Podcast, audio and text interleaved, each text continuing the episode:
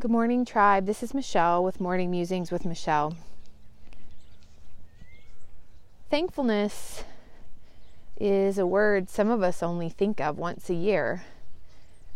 Usually in our spiritual disciplines, we use the word gratitude instead.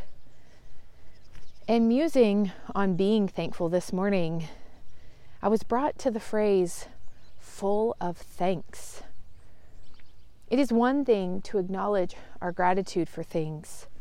It is quite another to be full of thanks for all things. The things that make our lives easier are typically easier to thank. However, it can be a struggle to thank the harder aspects of our daily doings.